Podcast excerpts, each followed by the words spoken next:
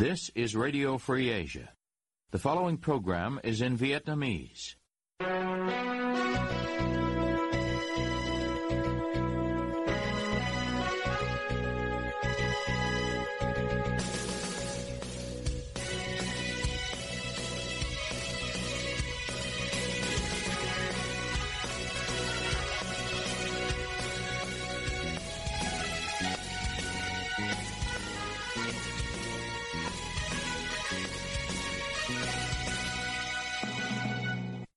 Đây là Đài Á Châu Tự Do, phát đi từ thủ đô Washington, D C, Hoa Kỳ. Toàn ban cùng Nguyên Lam xin kính chào quý thính giả.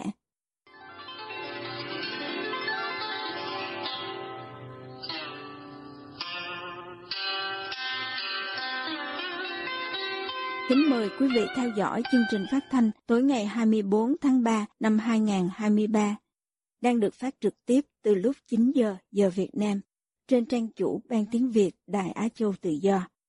Mở đầu cho chương trình phát thanh hôm nay, mời quý vị đến với bản tin chi tiết.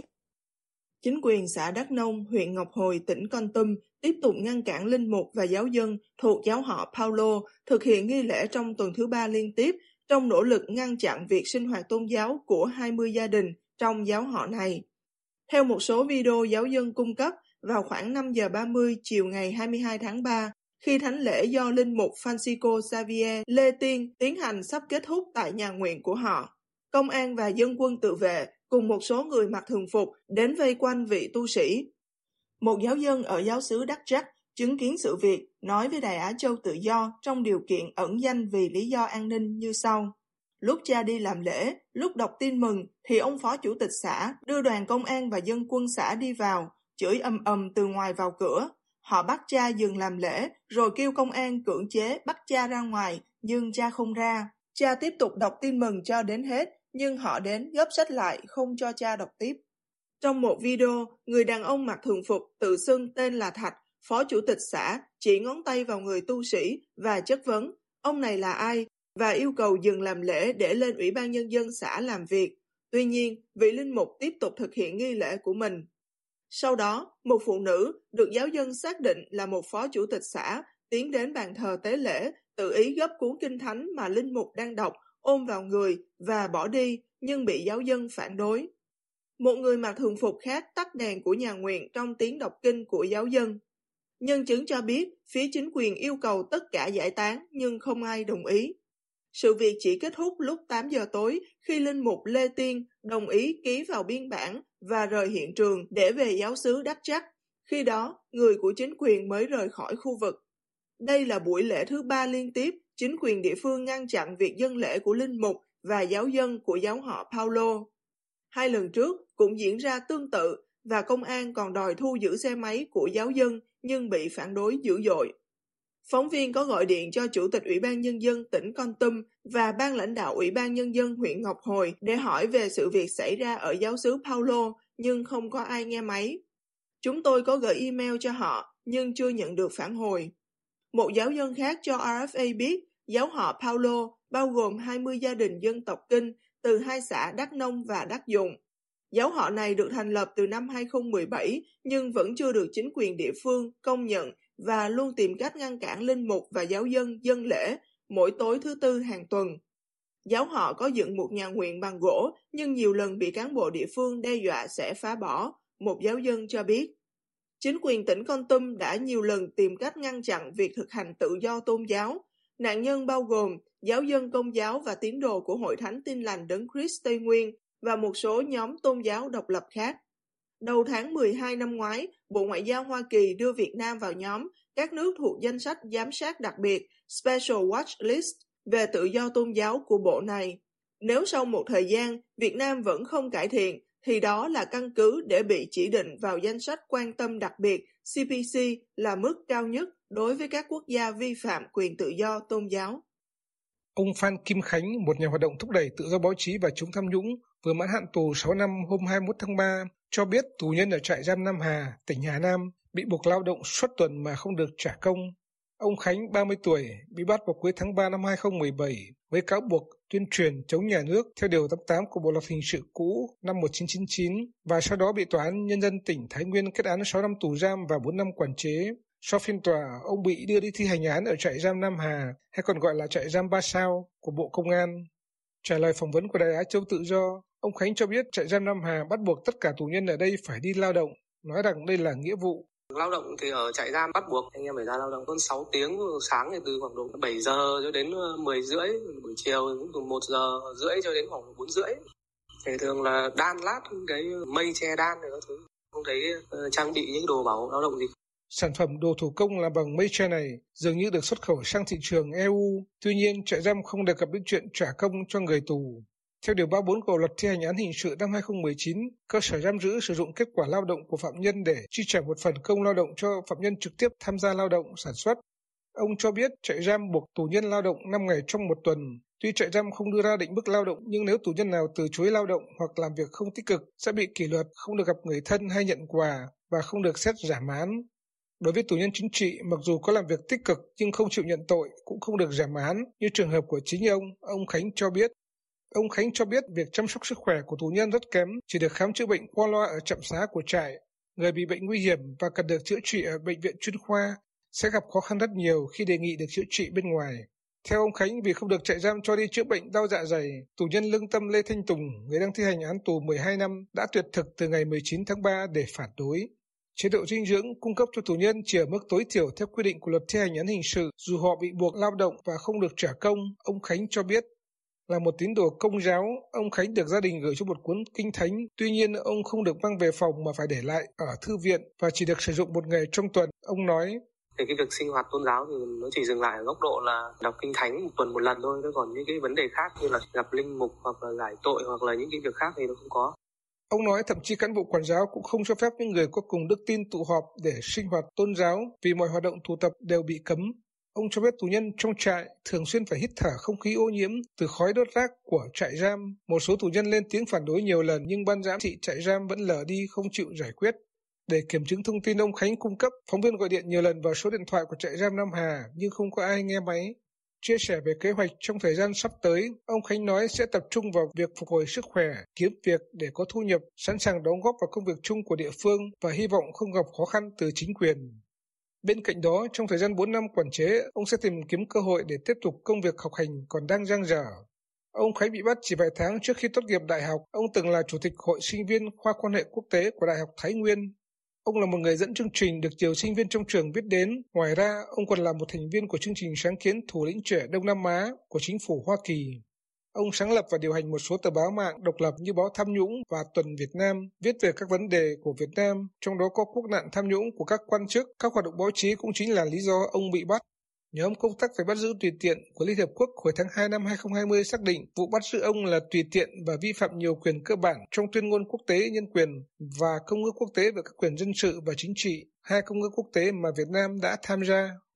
Giám đốc chính sách công của Meta ở khu vực Đông Nam Á và Nam Á, ông Rafael Franco, vào ngày hai mươi hai tháng ba nói với truyền thông trong nước, công ty này đang hợp tác chặt chẽ với chính phủ Việt Nam về việc xử lý những nội dung bị cho là không phù hợp trên các nền tảng như Facebook.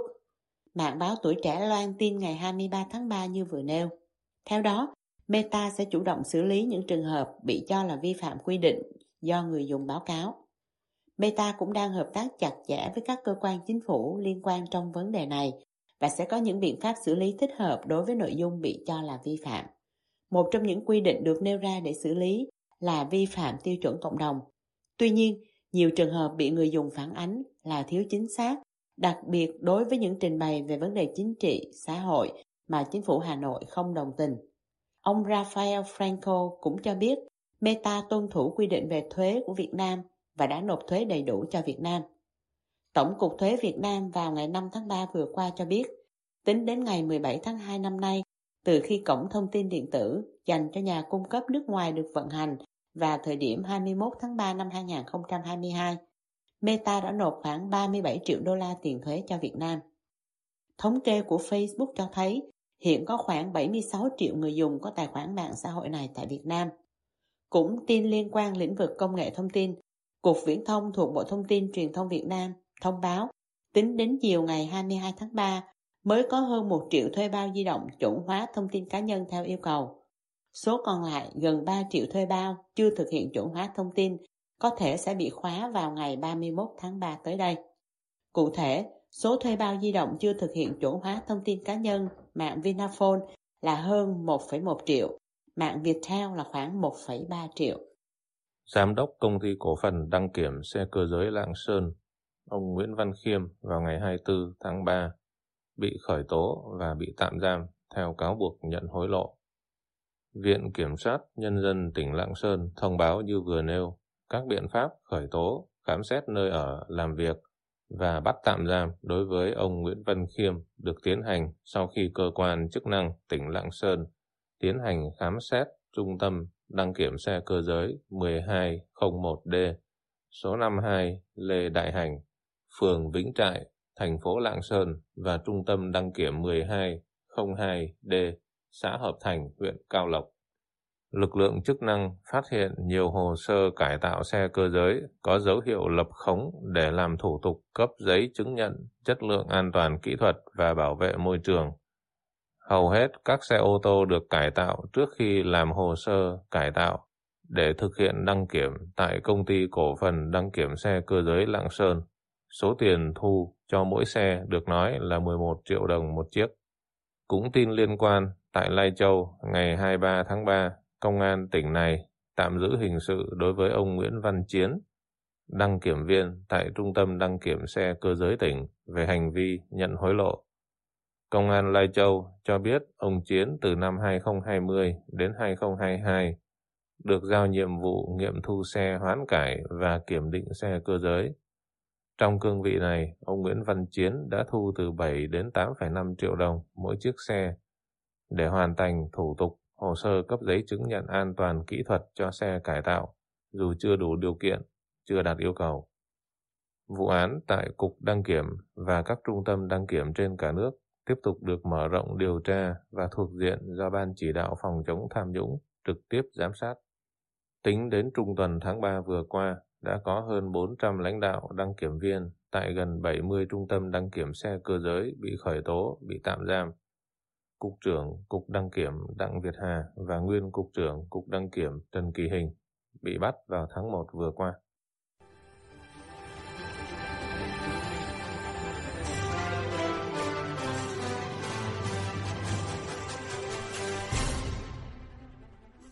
Quý thính giả đang theo dõi chương trình phát thanh của Đài Á Châu Tự Do. Ngoài các trang Facebook và YouTube, quý vị cũng có thể đón nghe các chương trình phát thanh của Đài qua vệ tinh Intelsat mười bảy băng C ở sáu mươi sáu độ Đông và vệ tinh mười chín băng C ở một trăm sáu mươi sáu độ Đông. Tiếp nối chương trình, mời quý vị cùng với Diễm Thi tìm hiểu, phải chăng Bộ Giáo dục và Đào tạo muốn hợp thức hóa dạy thêm là do không thể tăng lương cho giáo viên?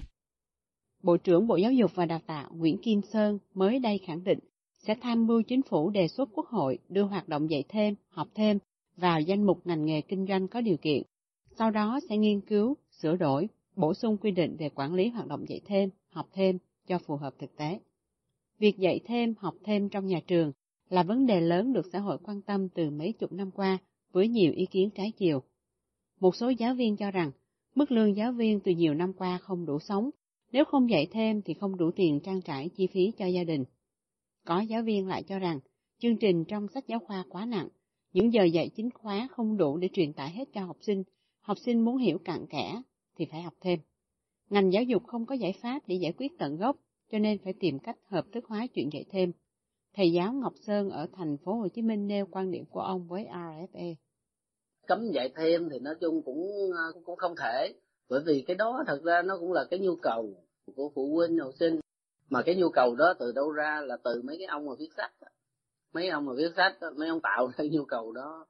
Bây giờ cái sách vở nó viết rất là nặng nề, nó tạo ra một cái áp lực rất lớn cho học sinh với giáo viên. Cho nên là cái thời gian mà chuyển tải trong vòng mà trên lớp, ví dụ như dạy cấp hai là bốn mươi lăm phút một tiết học, còn dạy bên tiểu học là một buổi thì nó chia ra nhiều cái môn nhỏ. Mà với cái áp lực như thế thì truyền tải không hết được. Còn à, bây giờ mà cho vậy thì để giống như là hợp thức quá cái chuyện dạy thêm một thêm. Những chuyên gia giáo dục mà rờ ép a trò chuyện đều cho rằng Trước năm một nghìn chín trăm bảy mươi lăm không có chuyện học sinh phải học thêm sau giờ học như bây giờ. Đây không phải là lỗi của giáo viên hay lỗi của học sinh, lỗi là ở ngân sách cho ngành giáo dục quá thấp. Việc hợp thức hóa hoạt động dạy thêm không phải là giải pháp tốt. Giáo sư Đặng Hùng Võ cho rằng phải cải cách được tận gốc ngành giáo dục để làm sao cho thầy cô đủ lương và tận tâm với giờ dạy chính thức. Dạy học sinh đừng tính đến chuyện dạy thêm. Ông phân tích thêm vào sáng ngày tám tháng ba năm hai nghìn không trăm hai mươi ba. Sự thực thì gọi là đấy là cái giải pháp. Tôi nói thực mà nói nó cũng là nửa vời. Hiện nay là đúng là một cái giải pháp tận gốc cho vấn đề này là không có, không thể tìm ra giải pháp nào được. Khi mà thu nhập của thầy cô vẫn cứ thấp như vậy, khi mà đại đa số người nghèo thì vẫn cứ phải học trường công. Thế chính vì vậy mà nó gần như là một cái thực trạng mà hiện nay chưa tìm được giải pháp.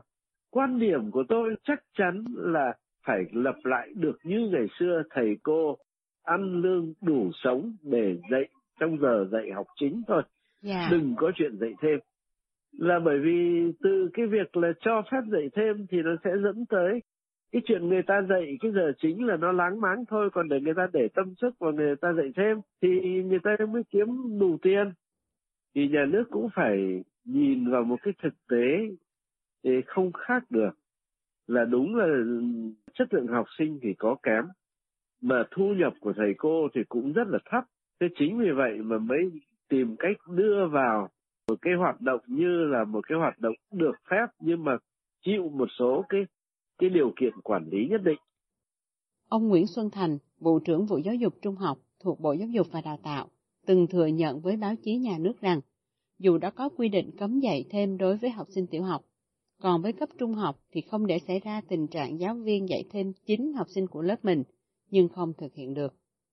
Bộ trưởng Phùng Xuân Nhạ lúc đương chức cũng từng cho rằng việc dạy thêm, học thêm là nhu cầu, nguyện vọng của nhiều học sinh và giáo viên, cho nên chỉ cấm dạy thêm một cách tràn lan, không đúng mức, như cố tình đưa chương trình học chính vào học thêm. Giáo sư Mạc Văn Trang thì có quan điểm khác. Ông nói với rờ ép a sáng ngày tám tháng ba năm hai nghìn không trăm hai mươi ba. Rất xấu. Tôi đã nhiều lần nói là cái học thêm ấy, nó tự nguyện mà tổ chức ở ngoài nhà trường ấy, thì, thì xã hội nào cũng có, ở đâu cũng có. Tức là nhà trường đã dạy rồi thì không có dạy thêm gì hết. Thế nhưng mà ở các cái trung tâm của ngoài xã hội đó, các cái trung tâm của ngoài cộng đồng đó, thì người ta sẽ trung tâm dạy tiếng Anh, trung tâm dạy võ, trung tâm dạy toán hay lý hóa hay người khoa học kỹ thuật sáng tạo gì đó, thì ai thích thì đến cái câu lạc bộ đó để học thì nộp tiền. Nó học theo cái yêu thích, học theo cái năng khiếu, học theo cái sở trường của nó thì nó sẽ rất là say mê và nó thích thú. Chứ còn ai không thích học thì thôi. Yeah. Ở đây này tất cả lớp phải đi học thôi, thì nó vô lý. Cái việc dạy thêm học thêm như thế là rất phản khoa học, phản giáo dục về mọi mặt. Những người giáo viên mà đủ lương rồi, đủ sống rồi thì ai làm cái trò ma bù đấy, ép học sinh học thêm để mình kiếm tiền, xấu hổ với học sinh, xấu hổ với cha mẹ học sinh, xấu hổ với xã hội. Nhưng mà cái việc xấu hổ dần dần nó quen đi, nó trở thành chơi lì đi. Nhà giáo Mạc Văn Trang nhận định, ban đầu việc dạy thêm học thêm ở trong trường xuất phát từ việc giáo viên thấy học sinh nào giỏi thì bồi dưỡng học sinh giỏi, học sinh nào kém thì cho học phụ đạo. Giáo viên coi đó là nhiệm vụ của mình và không lấy tiền. Dần dần, chuyện phụ đạo biến tướng thành dạy thêm, học thêm, nó khiến cho việc chính giáo viên dạy học sinh của mình xong, rồi lại dạy thêm chính học sinh của mình. Nó trở thành chuyện tiêu cực, chuyện rất không hay mà người ta nói vui là làm nghề nào ăn nghề đó, thầy giáo ăn và học sinh của mình. Mấy năm qua, cử tri của các địa phương cũng gửi tới Bộ trưởng Bộ Giáo dục và Đào tạo việc đưa dạy thêm, học thêm vào ngành nghề kinh doanh có điều kiện. Bộ Giáo dục và Đào tạo cũng đồng tình với đề xuất này. Thực tế lâu nay cho thấy, vấn đề gì chính phủ Hà Nội không quản được thì cấm, bây giờ quản không được thì hợp thức hóa.